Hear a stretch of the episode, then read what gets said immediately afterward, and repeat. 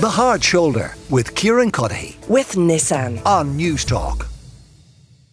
Owen O'Brien is the Sinn Féin housing spokesperson, and he is with me now. Uh, Owen, uh, do you find it um, surprising at all that, uh, given so many people are focused on what's happening before the PAC today, the Public Accounts Committee, and the Oireachtas Media Committee, that the government uh, uh, decided to announce an update on their Housing for All strategy? I think it's not just uh, not surprising. I think it's deeply cynical. Um, the entire country, um, uh, the media establishment, the political establishment is obviously focused on those two crucial hearings of the Public Accounts Committee and the Media Committee today, uh, very important matters.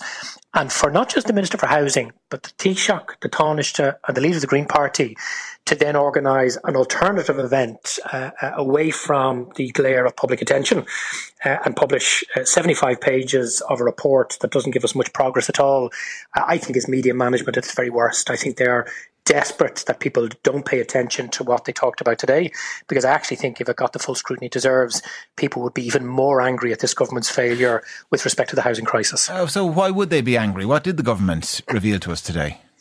Well, first of all, nothing new. Um, so none of the information uh, uh, that's contained in those 75 pages of documentation is new. It's all uh, available elsewhere. Nor were there any new policy or funding announcements. There was a series of re-announcements of existing uh, funds and existing policies.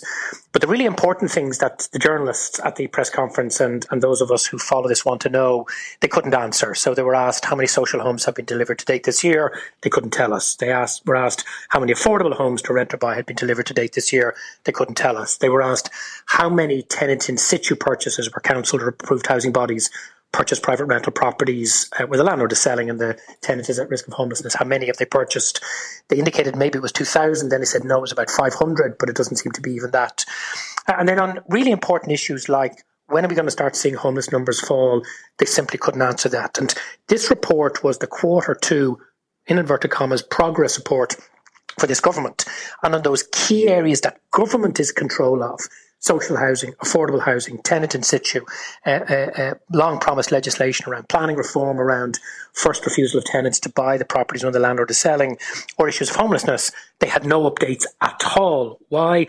One assumes because there's a lack of progress. And that's what they're trying to I suppose, conceal from public scrutiny by cynically launching this report at the same time. Ryan Tubridy and his agent are in front of the uh, relevant Oireachtas committees. One of the things they did reveal, though, uh, the three um, uh, government representatives, the coalition leaders, and the Minister for Housing, rather, four of them uh, there today, uh, was completion numbers and commencement notices as well, which are all trending in the right direction. They're not. Um, so they, they estimate. Is there not an increase of almost twenty percent in terms of completions in, in, in, the quarter they were providing an update on, and seven percent commencement com- notices? Compared compared to the equivalent quarter last year, but they're actually down on the quarter previous.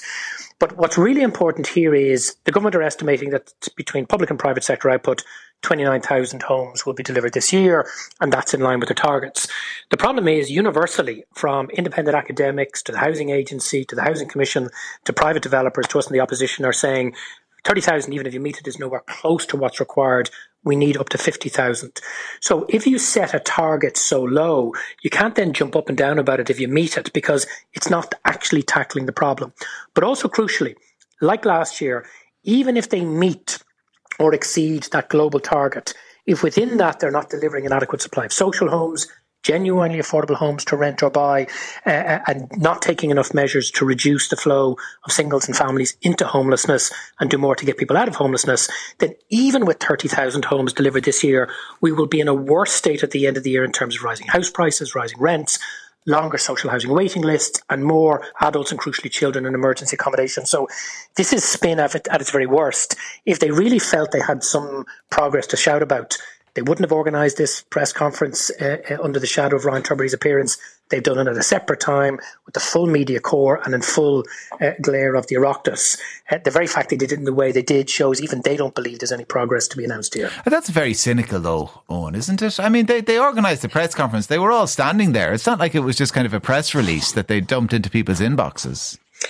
I have to say, I've spoken to a lot of political correspondents here in Leinster House today, uh, uh, and cynical was the mildest of the words that I heard used to describe how government has done this today.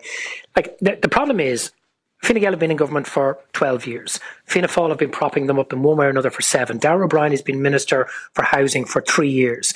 Uh, and in those three years, rents are up to record highs, house prices up to record highs, homelessness at levels we never thought conceivable and continuing to rise. Three years in a row, government have missed their social affordable housing targets. As of June of this year, according to well, the for a good chunk, for a good chunk of those three years, if Darragh O'Brien was here now, he'd be talking about the c word, wouldn't he? But here's the odd thing: the private sector rebounded and recovered much more quickly and exceeded their targets last year.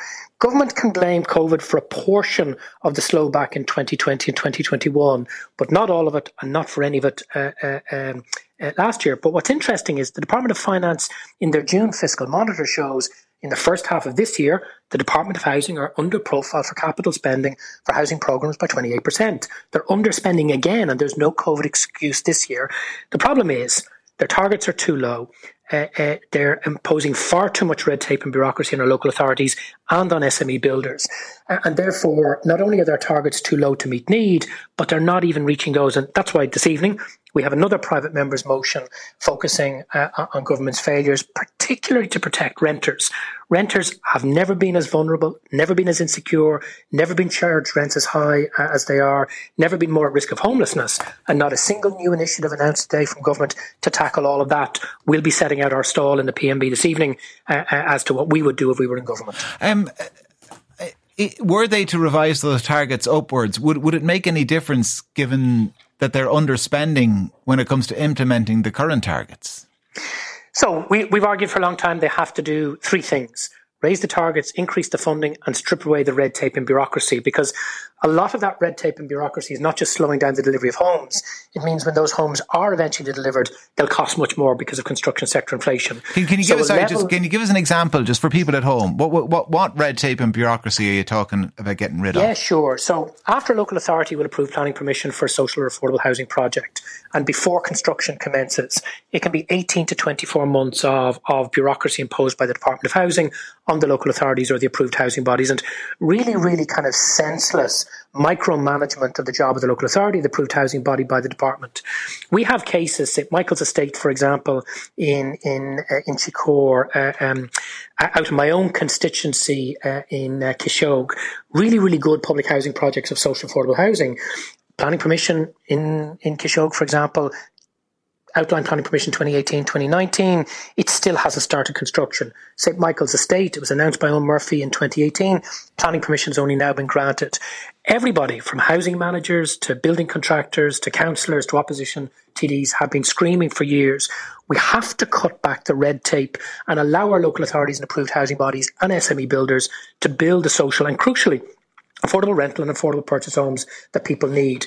Uh, and if it takes 12 months to deliver the homes, why are we adding another 18 to 24 months on top of that? Uh, and as I say, some of these rules were put in place after the Celtic Tiger crash mm. to try and restrain bad spending. It's now costing us money. Every 12 month delay in a social affordable housing project, 10% increase in cost. We've seen the debacle around the Children's Hospital. On a smaller scale with every social affordable housing project, it's the same problem.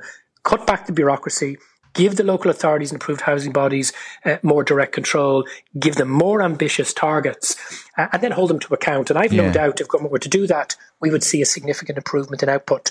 But crucially, meanwhile, as we're going to make the case in our private members' motion tonight, renters need a break. Rents are continuing to rise according to the last uh, um, uh, Residential Tenancies Board rent index. Uh, renters cannot afford those perpetual increases. So we do need emergency measures like an emergency three year ban on rent increases for all existing and new tenancies and new rental properties. We need a proper refundable tax credit to put a full month's rent back into every renter's pocket. And we need an emergency supply of social affordable homes using emergency procurement and planning powers, new building technologies and vacant homes to get additional supply specifically targeted to those people, mm. especially families and over 55s currently in emergency accommodation. Because contrary to what the Taoiseach said today, the number of people exiting emergency accommodation has collapsed in the last number of years. That's why the numbers are rising, and that's why this crisis is getting worse. Eoin Ó Broin, Sinn Féin housing spokesperson. Eoin, thanks a million uh, for joining us here. The Hard Shoulder with Kieran Cuddihy. With Nissan. Weekdays from 4 on Newstalk.